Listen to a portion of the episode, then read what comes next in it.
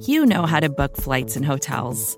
All you're missing is a tool to help you plan that unbelievable travel experience. That's why you need Viator. Book guided tours, excursions, and more in one place. There are over 300,000 travel experiences to choose from, so you can find something for everyone. And Viator offers free cancellation and 24 7 customer support for worry free travel. Download the Viator app now and use code Viator10 for 10% off your first booking in the app. Find travel experiences for you. Do more with Viator.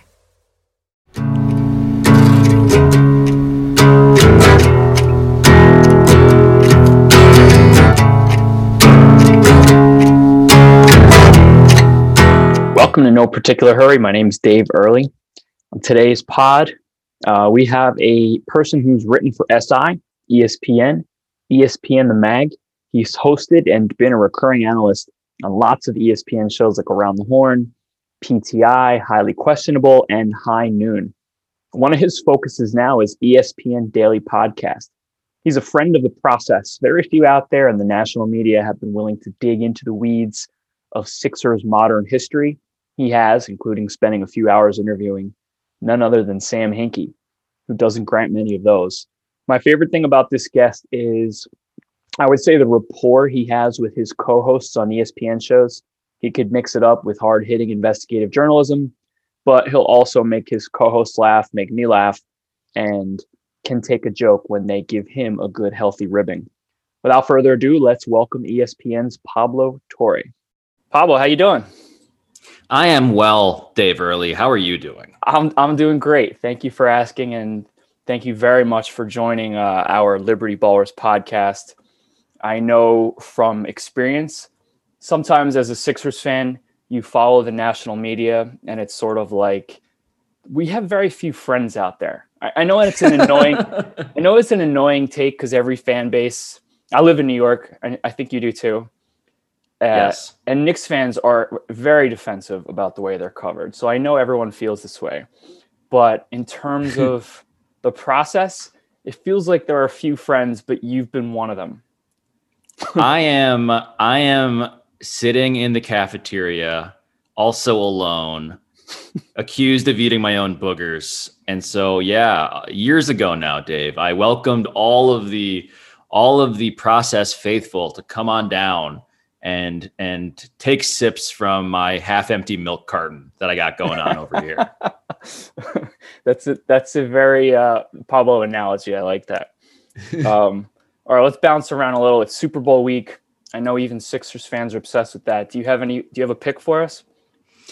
You know, I just had to decide on ESPN Daily, the podcast that I host. I'm already promoting another podcast like four seconds into this. So thank you for indulging do, do me. all the peddling you want. nah, I mean, I could tell you to subscribe, then unsubscribe, then resubscribe, then unsubscribe, then resubscribe, then unsubscribe, then resubscribe, then unsubscribe, then resubscribe, then unsubscribe. But I'm a classy guy who's aware of his surroundings. But I will also point out that I had to go and like make a decision as to like, did I want to gamble on this game? And ultimately yes. I didn't really want to gamble on the outcome though. So i guess like if you want to pick i'm going to tell you that the chiefs are going to win but i'm not putting any money behind that. I had to figure out what am i going to put money behind. You want to gamble so on the process.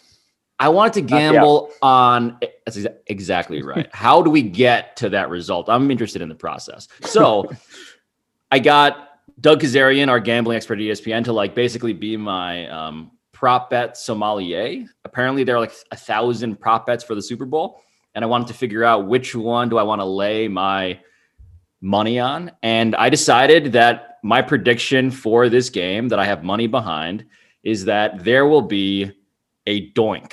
There will be a missed field goal clanking off an upright or crossbar. You bet on that is what Leonard. Mo- Absolutely. But not I wanted in.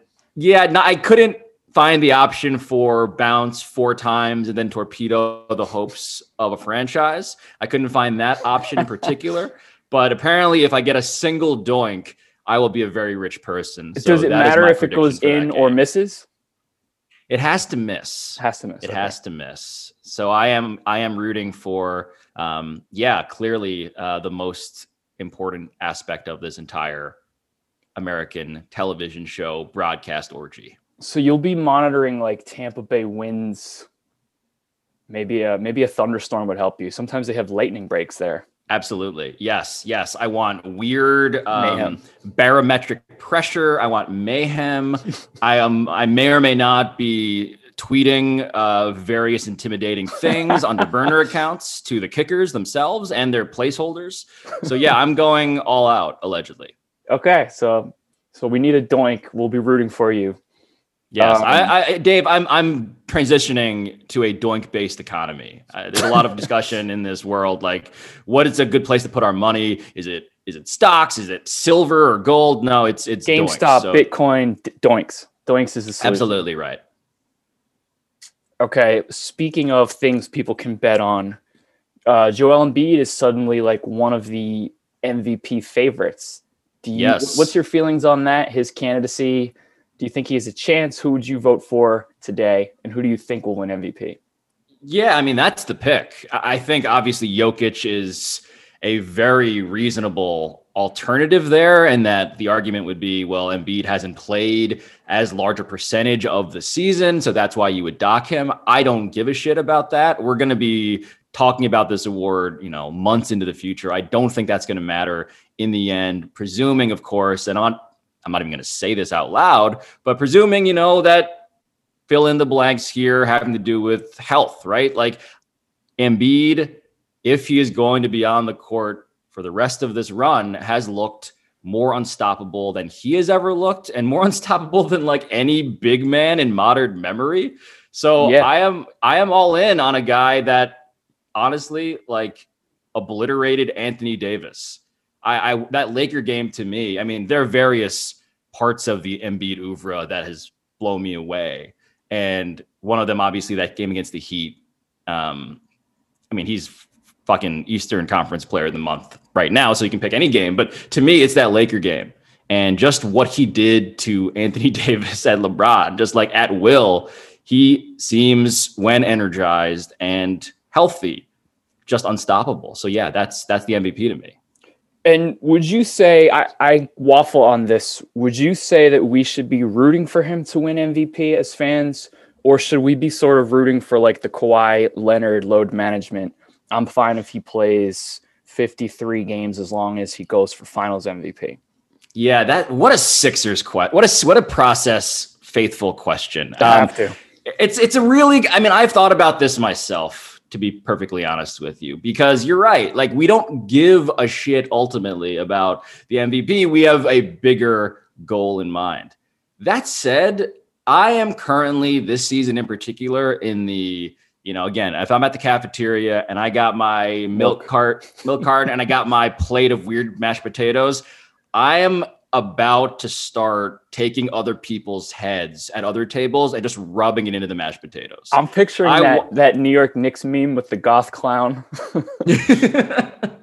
yes, yes. And and by the way, just quick aside on the Knicks, like again, I'm ancestrally a Knicks fan, born and raised in the city. You get it, you're here. Like the just the amount of just truly pathetic tweets I get from Knicks fans who are begging for respect. It's like, just understand, my fellow New Yorkers, how sad it is to be treating a sub 500 season, as was the case when I last received these tweets, as proof that you are onto something.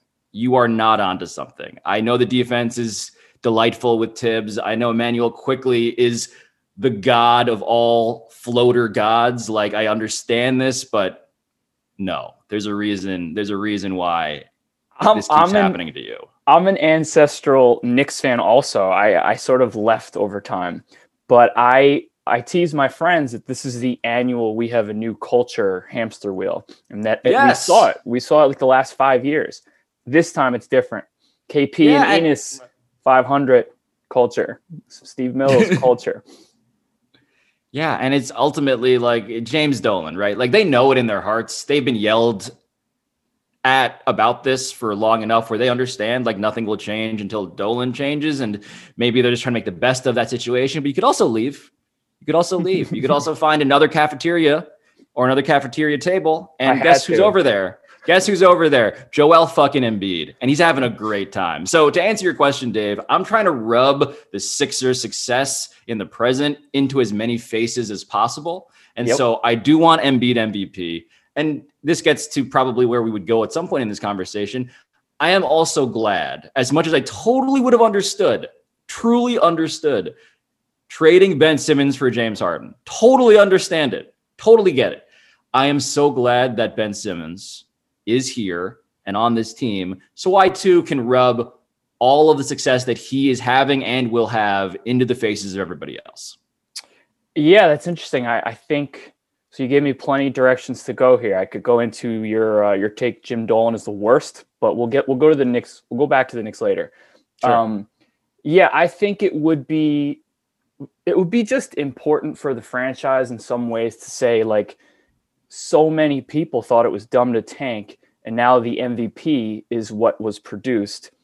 But and by the way, like the two front runners for most improved player, Christian Wood and uh, Jerami Grant. Yeah, two, man. Two first alumni, all NBA, uh, Covington and Simmons. So like a lot yeah, of first team all process is what they are. Yeah, first team. I mean, these are look. Dave, this is what's been so funny to me among many things about being the um, process guy in the national media. Like, you got Joel Embiid. Is that not enough? And so that's like the most basic, like, hey, if you pay attention to nothing else, at the very least appreciate. Man, I was, this is something that's so sad for me to admit, but I was watching a video of a basketball analytics panel at the Sloan Sports Analytics Conference from 2016 on YouTube yesterday. And I was doing that because, admittedly, I was trying to find that time Jeff Van Gundy kept on asking if I'm a doctor as he was disparaging my credibility as a journalist because I was writing about Steph Curry's ankles and Kevin Arnovitz had brought this up in the discussion about sports science and Jeff Van Gundy basically uh, as, turned as into the son of the yeah, LeBron James of Filipino urology. It triggered you. Absolutely. It was so deeply triggering. I mean, Jeff Van Gundy turning into my dad, my disapproving father. Is he a doctor? Is he a doctor? yeah, yeah. I mean, the answer remains no. Uh, Jeff Van Gundy slash dad. I apologize. I instead am doing a Sixers podcast right now instead of saving someone's life. with life. a blog boy. with a blog boy. With just I'm surrounded by blog boys. Um, but but the point is, I was watching that panel and like getting mad at Jeff Van Gundy. And then I was like listening to what else he was saying. And there was this whole thing about did they know what they were doing with Joel Embiid, sending him off to this weird, to, to, to the Middle East Qatar. to recover, to Qatar, yes, to Qatar for his foot thing. And, and basically, how are they managing him? And was this ever going to pay off? And yeah, guess what, man? It did pay off. So if you wanted the result, the result is Joel Embiid. But more than that, Sorry, what were you going to say? I'm going to personally request because I, uh, of all places to read your article that you just mentioned, I was reading it at waiting like for an hour in physical therapy for my crummy knees, and Ooh. uh, and so I'm I'm like, man, if I have to get surgery, are they going to put cadaver tendons because that's what Steph got, and am yes. I going to have to do like deadlifts and get stronger than Draymond Green just to yes. run around? And so yeah. I, I, would like to anoint you to do the uh, follow up on Embiid's worked out if it does. Well, not good. I know, I know. By the way, everybody who despises um, the Sixers to the point where they would listen to a Liberty Ballers podcast hosted by you and me as hate, a guest, just truly hate listening. They are yelling at us through their earphones like, "You idiots! Take your why are you spiking the football right now? Exactly. Yeah. It's February. And to their credit, sure. But to their discredit, have you seen the guy? I mean, the, the thing about Embiid and like, well, but let's let's move off Embiid for a second because it's more than that. As you mentioned, those other names. The God, I mean, the most annoying thing about the entire process post mortem was simply that oh, you guys just lost a lot. And so you got to draft high. Everyone does that. And that's not what it was. It was about what do you do when you commit to rebuild and yes, lose a lot? What do you do with the margins? What do you do with literally every other facet of your organization? How do you optimize and leverage that timeline of rebuilding to do things that other teams were never bold enough to do. Other teams never had the courage of their own convictions to do. And what they did was build the best fucking team in the Eastern Conference. Oh, and it, it hurts because it could have been a lot better. To your point, I remember you forget which piece it was, but you uh, you wrote a piece where you quoted Jeanie Buss saying like the tanking is unforgivable. Yes. And yes. then I look back now and they lost over five years more games than the Sixers, but they didn't quite play those margins. But they did cash in like, hey LeBron, we got two max contracts, you and whoever you want, and we'll trade every second overall pick we got over the last four years for someone else. And it worked. Mm-hmm. So it's hard to say that being bad is bad if even a team who's not capitalizing on those margins can do well with it if, if they're selling, you know, Los Angeles as well. Yeah, I mean, look, the thing about the process and and the losses also is that of course it was undeniable that that was an aspect of the strategy. But there were teams that were worse in any individual season. There were teams that were worse, and they were worse for reasons that are far less defensible, like incompetence, like bad ownership, like lack of strategy, like they didn't have a plan. And I will say this in big 120 point font, just so people understand where I'm coming from on this. If people do want to argue that it is wrong to ever tank. I can actually be on board with that. It's simply that the rules in that case should be different. So, lottery reform, abolishing the draft. I'm a big abolish the draft guy. I totally think that would be a more fun way to live. The question, though, in reality is given the rules we have, which the Sixers and Sam Hinkie did not create, what would be the most competitive strategy given the hand that you are dealt? How can and we make sure Sam Cade, and the Cade Sixers, Cunningham wants to sign with the Heat or something?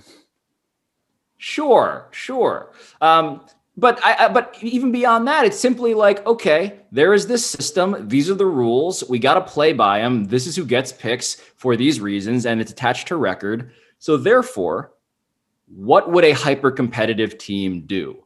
to maximize their odds of title contention. They would do if they were given a team built around Arnett Moultrie, as Sam Hinkie inherited, they would do what he did. That's all I that's all I argue is that it's actually the most competitive strategy, while it has been caricatured as the least. And that's been my frustration the whole time. Is like, no, actually, they care, those Sixers, they care about title contention so much more than the Jeanie Busses and all of the other owners and GMs who side eyed them as this was happening because they knew somewhere, or maybe they didn't understand. Maybe I'll give them that much credit. Maybe they actually earnestly were confused by it. I know Russ Granik, the deputy, former deputy commissioner of the NBA, had a similar quote. He was like, I don't know what they're doing. I don't know what they're doing. I think Mitch well, Kupchak said that too. I find it confusing.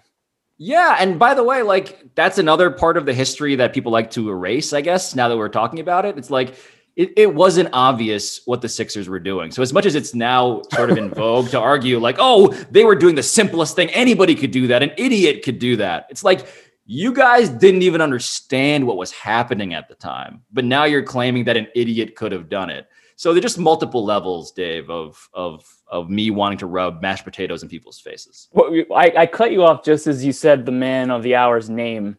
Sam Hinkie, but you've had a, like sort of a level of access that probably no other investigative reporter has had. You you had lunch with him for two hours, and then you got to talk to him again, like what five years later, four years later. Um, what would you say, knowing how the players have evolved and we've gotten to see w- what's worked, and knowing there are nuances beyond lose, like target a guy who might be injured but has a high upside instead of Dante Exum or um, you know, do a million things. transactions, Dave, just like churn, right? Like churn. Do the most transactions that have been done in a period of time in NBA history. Just like outwork everybody and find tiny marginal advantages. That was another part of it. So what what would you say your impression is like let's say we're in a post-pandemic world and i spot you at a bar and i say tell me what it was like seeing sam hinkie and talking to him over the years as things have changed and hearing him now say there's zero chance i would ever come back yeah yeah if you first off i i would immediately begin to slur my words because i undoubtedly would be unbelievably hammered because i'm at a bar for the first time in like what will be probably two time, years fifth time yeah. So so at this bar, what I would explain to you is first off, like you used a funny phrase, like got to interview him five years later. It's it's not quite as cozy a relationship if it takes five years for me to get you on the record after having literally one sentence from a two hour lunch. For him, this all is that as I got. cuddly and cozy as it gets. Very true. Very, very true. And so what I yes, what I would and so uh, it, it's it's funny because that is absolutely correct on a relative basis. But for me, working on getting Sam to open up, like, you know, eh, there's, eh, it's very much like being a duck. And I say that because on the surface, I'm just like kind of gliding along. Oh, look, it's an interview with Sam Hinkie. Great. It's it's an hour and a half on ESPN Daily. Great. Let's let's listen to that. That seems easy enough. Of course, they have a relationship. That's how they got it. Beneath the surface, Dave, I am furiously paddling. Like I am trying desperately to convince him, hey man, got to do this for these reasons. It's time. Yeah. I'm trying to work that angle for for all I can. And so I would say that he is just a unique brain. And I say that as somebody who knows fairly unique brains just as a matter of like um, people that I've encountered as a reporter and as a person who has come to know and appreciate people that I consider and admire for being so very smart. Mm-hmm. Sam Hinkie is still rare. He is unique. Like his commitment to his principles, to his worldview, to his cost benefit analysis is remarkably ironclad and it's genuine. And the yeah. thing that I think, and that ESPN Daily interview, and I again, I'm promoting my own podcast here, but that's what we do at this point. Is is the thing about that is by the second half of it, I, I, if I had to describe like the arc of it, like the first half is sort of, or first third is sort of me digging as a reporter who's trying to just mine him for quotes. I want to know about his relationship with Joel Embiid. I want to know how he feels about being ousted by Josh Harris. I, I want that juicy stuff. But then you sort of get to realize a little bit more about what he's actually like as a person, which is the guy that I know from phone calls that are off the record and meetings that never get published because he is so cautious and careful. And you begin to realize that he is not merely this, you know, unique brain in sports and in business and in life. And I say that as a compliment. He's also a profoundly interesting and honestly expansive quote he is a talker. He has many things to say. Like the way he's interesting is not merely like, oh, he is this Oz, Wizard of Oz type figure from behind the curtain puppeteering this weird chemistry experiment. It's the fact that he has a truly fascinating library of things he's learned well beyond sports that inform how he approaches sports and business and life. And that's what I told him at the end and what I told him in hoping to convince him to talk to me on the record is people don't know that you're really good at talking. And I understand why, but that's a shame because every time I talk to him, I come away thinking deeply about stuff that I did not anticipate going in. Yeah, you said his silence breeds intrigue, fermenting disgust for his experiment like mold in a petri dish. And but but you getting to talk to him, you realize that he's charming. And this is something that some of his players have said. And he's he's you know social. Yeah, it's like you mentioned, it's his principle to. So does it does it frustrate you? I mean, I think you said on TV one of the grandest conspiracies in NBA history, and no one talks about it, was when him being ousted. Does it frustrate you now to hear that someone who thinks in this way and has had more success than we even thought he might have, looking back at guys like Christian Wood, uh, has zero interest in returning. Yeah, I was hoping. I was hoping that he would. I think some part of him does want to return. By the way, it's just that the calculation he's made is again an ironclad one, and he's made it logically, and I don't think he is going to come back. If you ran though, the Knicks, would you can Rose and do everything you could to hire him? Oh my god! I mean, that's of course, but like, but this is again. Let's put ourselves in the shoes of of someone like Sam, if not Sam specifically. After being ousted by the Sixers in a way that was obviously like ultimately indefensible to me, at least, you are looking for a job through the lens of ownership and if James Dolan is your boss, you don't want to take that job. Right. And so you look around the league, Dave, and I think Sam has done this. He has thoroughly analyzed all 30 teams. He got like a whiff is, from Sacramento, maybe. Well, I think he's had a I think he's had whiffs from places. Mm-hmm. I can't speak to Sacramento specifically, but I know that he is acutely aware and rigorous in his understanding of who would my boss be in each of these jobs. And yeah. once I do that calculation, how many of these jobs do I actually want? Right. And for him, the answer arrived at zero. And that's sad because I think he would have. I mean, and this is, by the way, this is like the what if game is not merely, oh, I wish he could have been on, and we'll get way ahead of ourselves here. I wish he could be on the parade float and right. and and as I, you know, just as I have a digression on a digression for a second here, I remember talking to him and like one of the things I was trying to explain explain to him was like, hey man, people don't understand that you actually love sports. Like he played high school football, he played high school basketball, like yeah. in Oklahoma. Like he's and he was accomplished. You know, he's not yeah. like, yeah, he's he's a he he's a good athlete. And of course, for various reasons, he does not seem that way. And I will also admit that, like, I've always empathized and identified a little bit with that, even though I'm nowhere near as good an athlete in high school as he was. Just the idea that you look at someone and superficially decide, oh, that guy doesn't know the game. Like, actually, ironically, Sam Hinkie is such a better athlete than I would say 90% of the people who say that he doesn't know basketball, you know? and so that's just ironic to me. Um, so but, you you show up on a pickup court, people underestimate you, but then you can surprise them.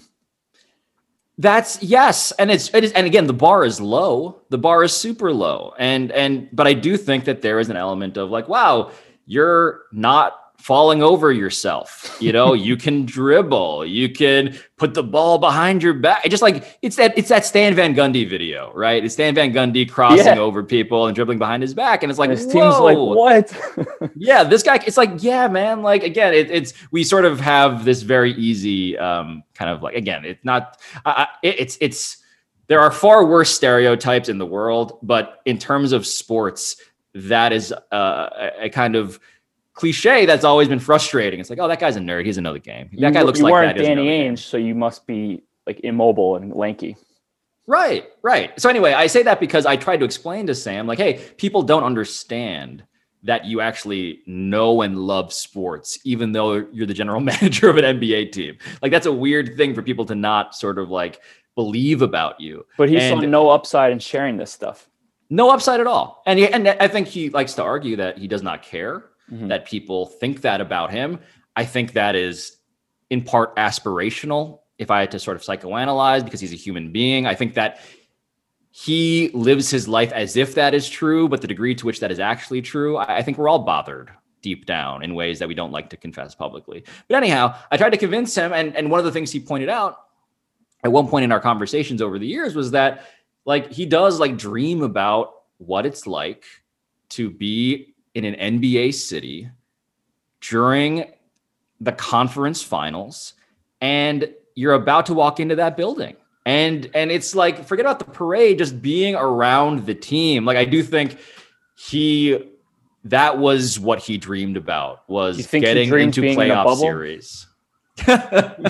An empty bubble I, I, I, I don't, I don't, not even his brain, I think, sort of formulated that. that. But, but I was digressing off of a digression. And what was the original digression? It was, uh, oh, oh, oh, oh, the what ifs. Okay. So Dave, the what ifs that I actually am frustrated by is not merely like what would the parade been like? What would Sam have been like during these playoff series? It's what would he do in the era after you tank, right? Because yeah. the running of a team does not end there. It's Correct. like, oh, I would like to unleash that brain on another scenario, whether that's with a different team like the Knicks or the Jazz or whatever, the Kings, but also like, what do you do with a bona fide contender? I mean, the what ifs of like, would he have traded for James Harden?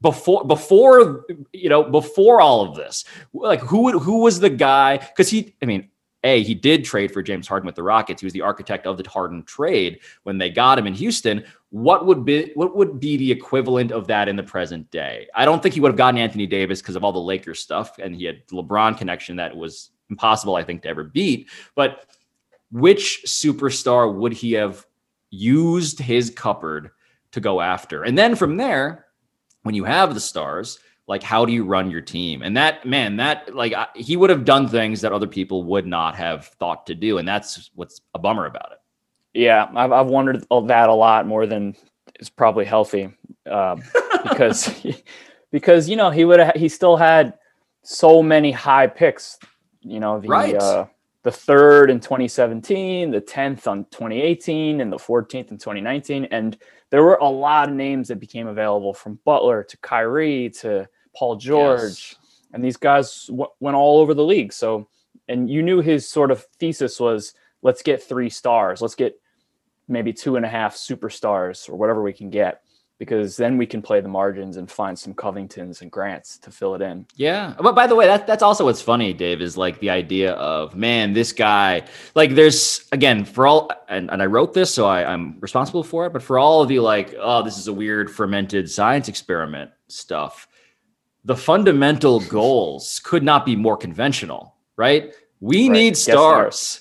Yeah. It's like, it's like Sam Hinkie worships at the altar of the superstars that all of the rings fetishists also worship, right? Like he gets it. It's it, he's not trying to reinvent that wheel. It's just how do you actually get them, and that's where it all got real. Yeah, like fermented.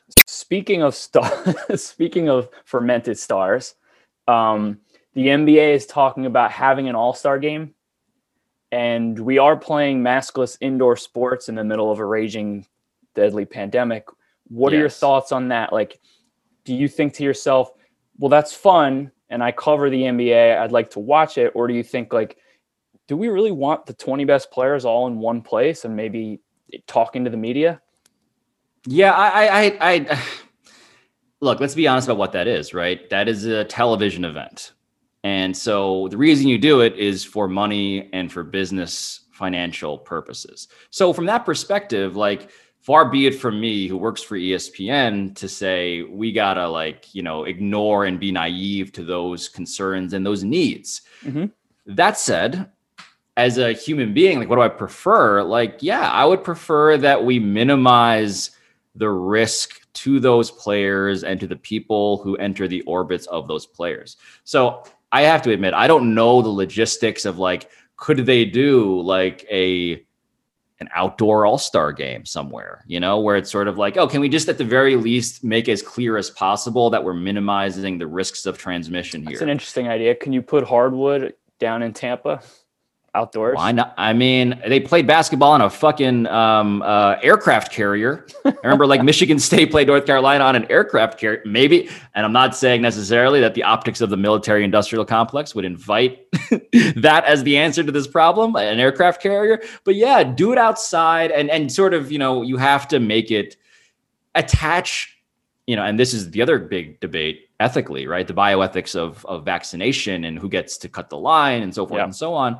Like maybe you build something about vaccination awareness into that event. You just, I, I just, I, I truly think that we should all be imagining the present tense as our future selves, right? Like in the documentary of our time, yeah. will we be proud of how we're handling this?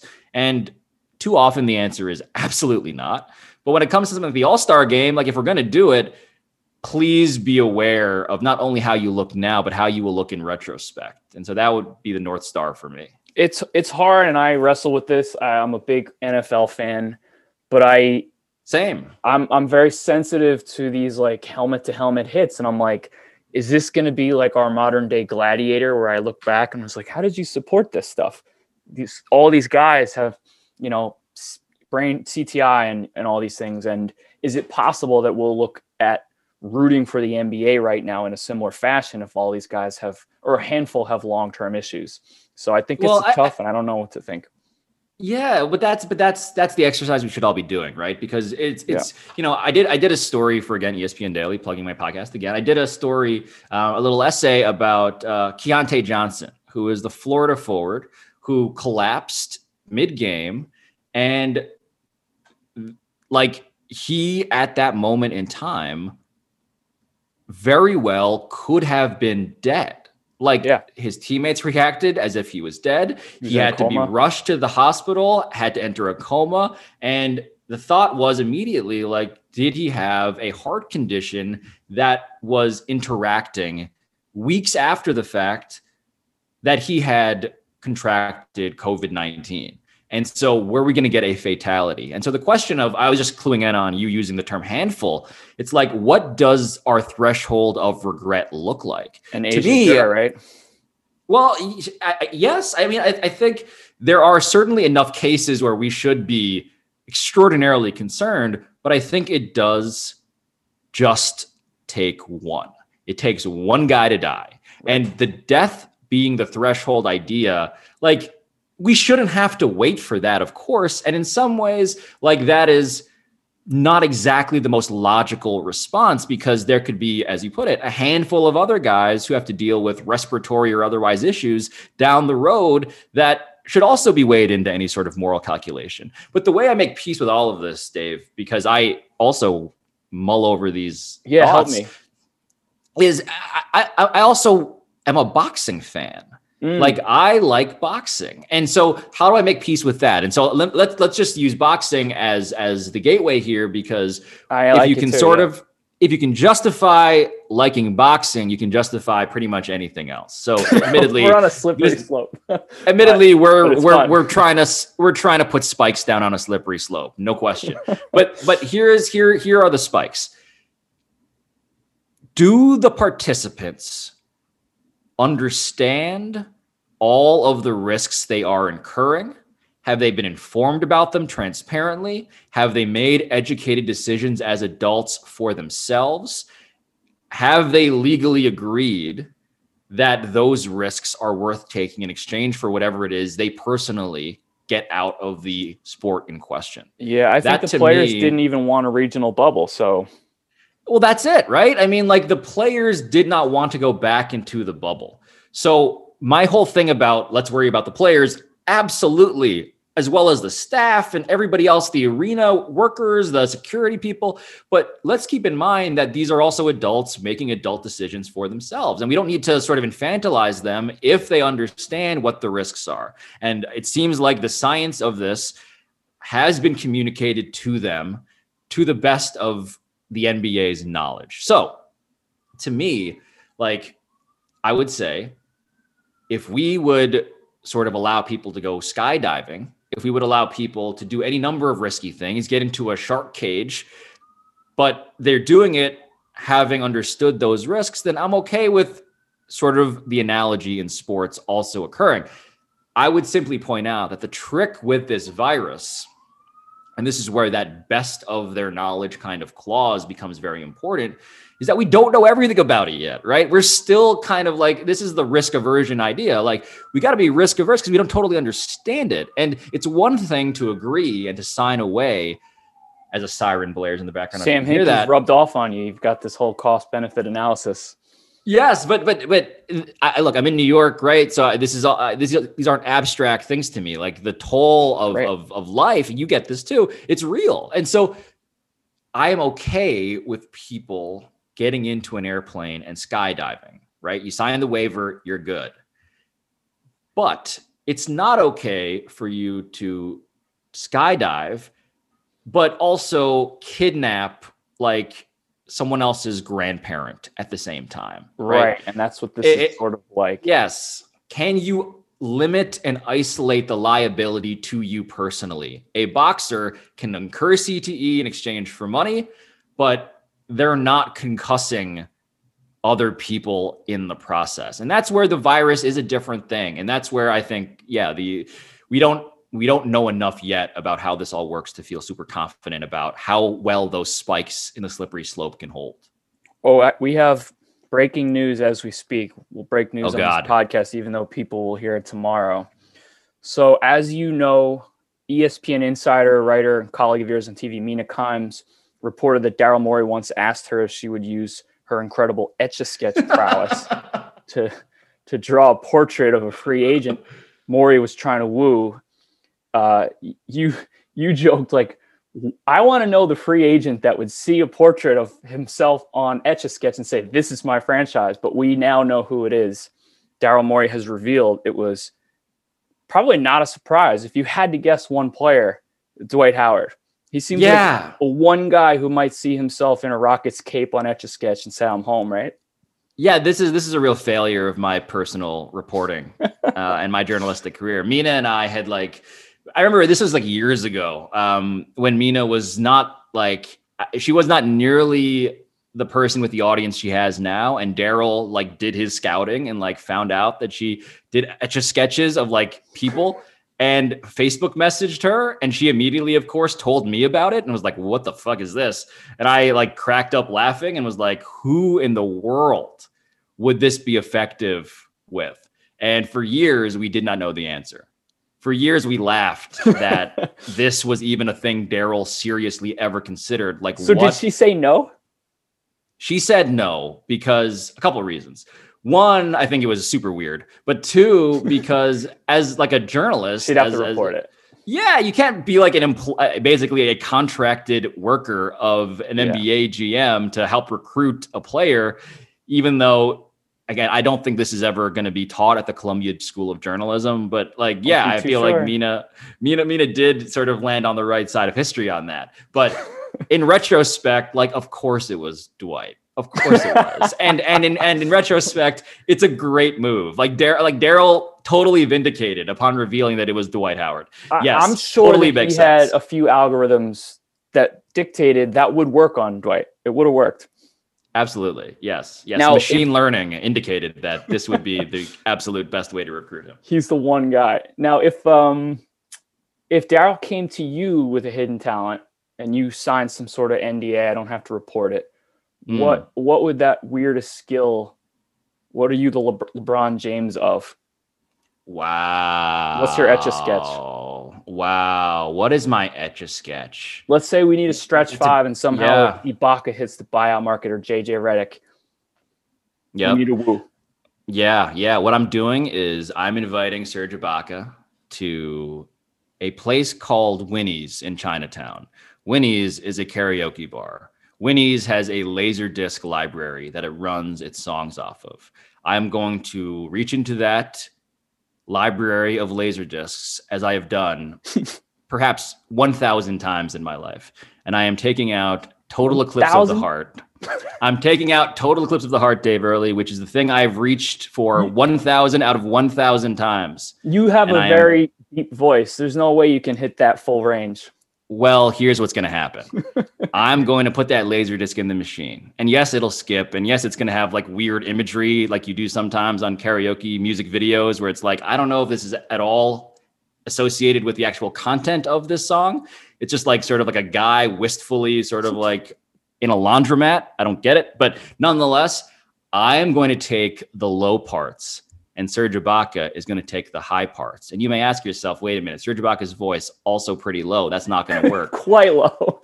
Just understand, Dave, there has never been a karaoke duet partner in Serge Ibaka's life like me, and we will make it work. And then, honestly, I think he would fall in love with New York City or whatever's left of it at this point. Yes. And by the way, I think Winnie's did close down during the pandemic, unfortunately. Oh.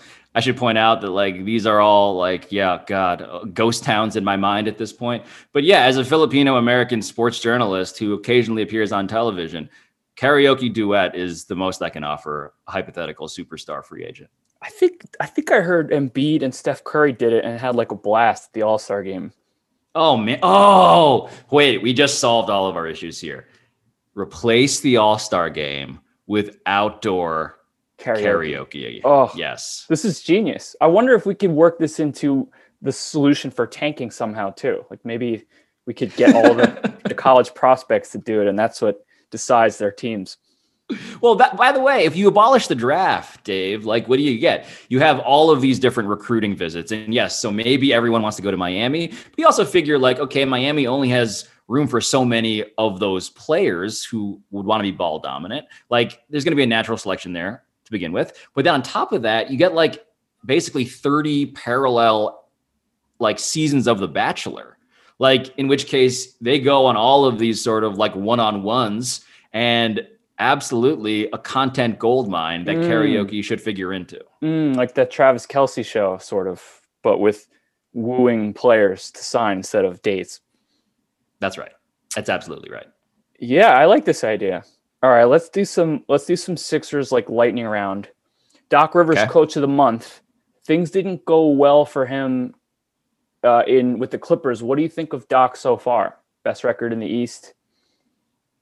I love Doc Rivers for this simple reason, not because he's been a guest on my podcast and has been very thoughtful about like race relations in America. That's not why I love him, although he's fantastic at that. Yeah.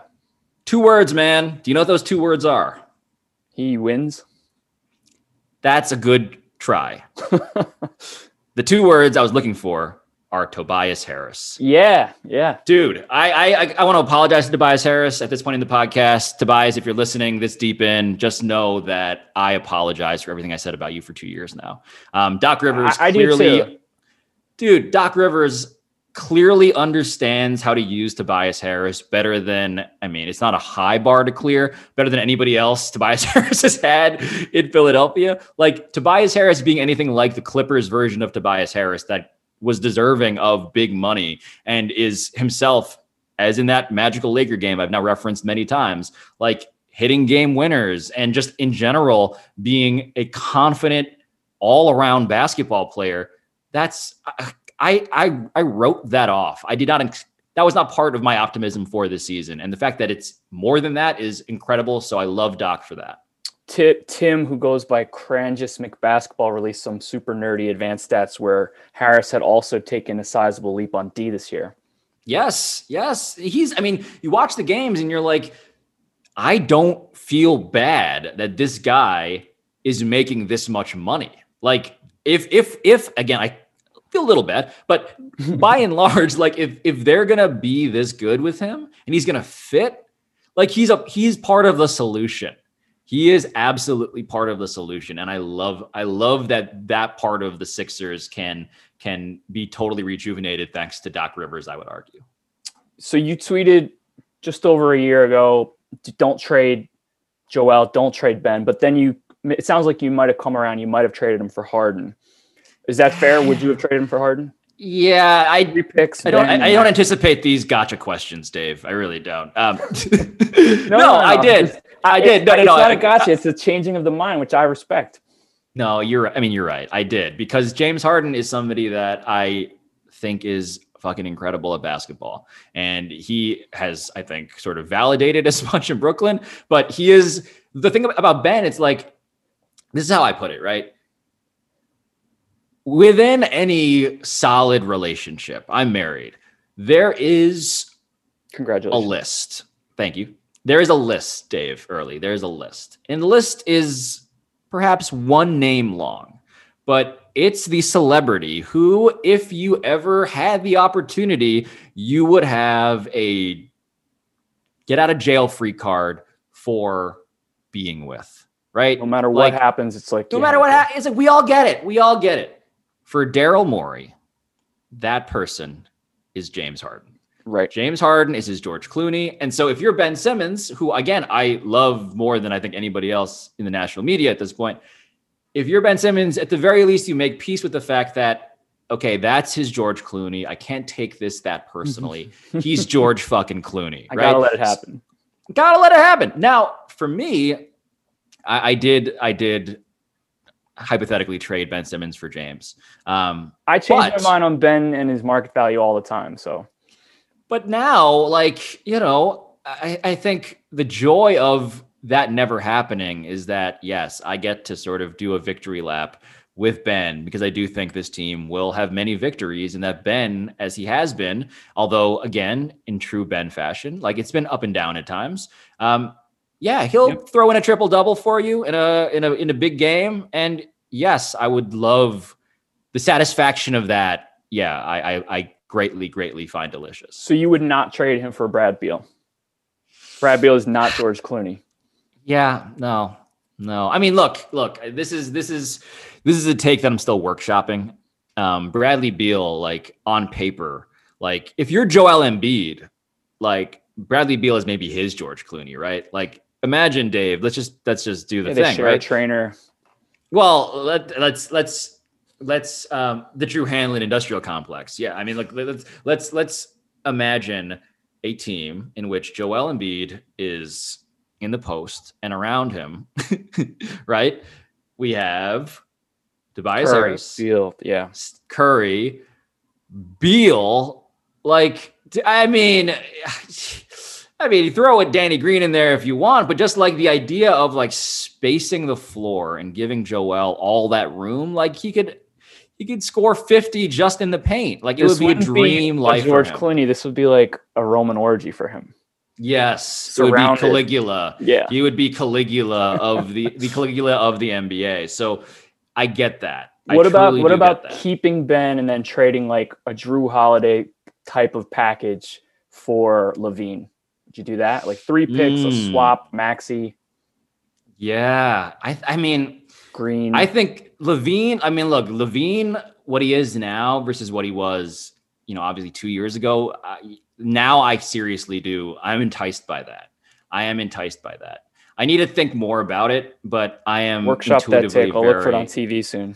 Yeah, I'm gonna steal that and and and take credit for it, um, and not credit you. Unfortunately, is how this works, Dave. But but to, to put to put a pin on the Beal thing, um, I would be disappointed at this point to lose Ben Simmons. Bradley Beal, yeah, I mean, he would just it, the, the, fit. I, I, I want to acknowledge that. I'm going to say no to Bradley Beal for Ben Simmons, but okay. I acknowledge that that trade would make this team incredible in a different way. Got it. All right, here's here's an interesting one. Help me resolve. Daryl Morey is here. He's famous for Morey ball three shots at the rim free throws, and they are taking a million free throws because of Embiid's rip through moves. They're shooting the sixth most long twos, the fifth most mid range shot, and the 26th most threes per clean the glass. Mm. Is D'Antoni rolling in his grave? Is this just accommodating his new roster? Is this influence of Doc? What's going on here? Yeah, I think the answer is all of the above. Um, I do think, I mean, look, D'Antoni's off in Brooklyn. He has enough things to handle um, over there. Um, he's spinning around in different ways. Um, with the Sixers, though, I do think that, yeah, like, look, I do think it's a mixture of like the fact that Doc is there, the fact that they have personnel there that are not going to be playing as extremely. And Joel, obviously, like, I mean, I, I would like to, if we could break out those numbers into like, well, what percentage is Joel of those two pointers, right? Like, or what percentage in, in the I, league? I, they're third best at long twos and first most accurate on mid range. So probably wow, is a lot of Joel, wow. but it's also Seth. Yeah, totally, totally. I mean, I don't the the orthodoxy of Morey ball, like it, it's not the only way to win. Um, I am not. I am not. If I had to start a team from scratch, I think I would optimize for all of those three things. But if you have these guys, and this yeah. is how it's working the best, dude, just keep on, keep doing it. Don't, don't, don't overthink this from that perspective. All right, let's wrap up with a couple quick Knicks questions. Uh, is RJ Barrett a potential franchise player? I don't think so, but I really hope so. I, I, I there are games where you watch RJ Barrett and you're like, he's bad. you know, and I and I don't know if that's a, a thought that a franchise player, um, to the extent that the Knicks need him, should should sort of like uh, provoke. Like I don't think that's the thought you want someone to have. But yeah, I yeah, I'm gonna vote no. I'm gonna vote no on that. New York City just got like 16 inches of snow. Did you play in it? Minimally, yes. I took my uh, almost one year old daughter out for her first blizzard. I might go take a walk to Central Park as soon as I get off the phone with you here. That's Violet, um, right? What, was her reaction? Yes, yes, yes. Violet was confused. Thank you, man. Violet was very confused. Also, the fact that she's almost a year is very confusing to me. It basically means that we've been, I mean, her birth coincided, you can do the math, with like the beginning of the pandemic. And the I, fact yeah. that we've made it a fucking year, like we've been living I Am Legend in New York for a year. Dave, if I came to you a year ago and said, guess what? You're going to be doing this, broadly speaking, this being I Am Legend life you're going to be doing this one year from now. That would have seemed unthinkable to you, wouldn't wouldn't it have? Yeah. I, I know it's so crazy for so many people. You lost your show. You you timed a, being a dad for the first time and having a daughter with the onset of a pandemic. So I, I don't have kids. I can't really relate, but it must have been sort of mind blowing for you. Yeah, everything changed, and it is not changed back at all. And so, yeah, three major life events um, high noon going away, uh, birth of my daughter, and obviously global pandemic happening basically in the same like span of time and never returning to what it was like before. It's all felt very surreal. It's all felt like time. I say this all the time now, but it felt like time moved very quickly and very slowly at the same time, both forward and backward at the same time. And so, uh, on the back end of this, I am hoping that there will be something feeling like resolution, but the idea of anything feeling resolved at this point, yeah, I haven't felt that for a year. And I do think it's important to remember as human beings, Dave, that a year is a fucking long time. yeah. It's it's 100% the life, you know, one year is 100% of your your daughter's life, but for us it's like one one someone in their mid to late 30s. Yeah. So it can be a long, long time. Uh, did you develop any weird new hobbies because of all the time at home? Yeah, all I have is weird hobbies. or give us one. I mean, like there, there's a chair in my living room that I don't have like a mini hoop anymore. I used to um, when I had higher ceilings in my old apartment, but in the apartment I have now, I don't have a mini hoop. But I, I've just been throwing like my daughter has like these knit wool balls that she plays with. I've been throwing them in like trying to make them like settle in the chair like it's a giant hoop.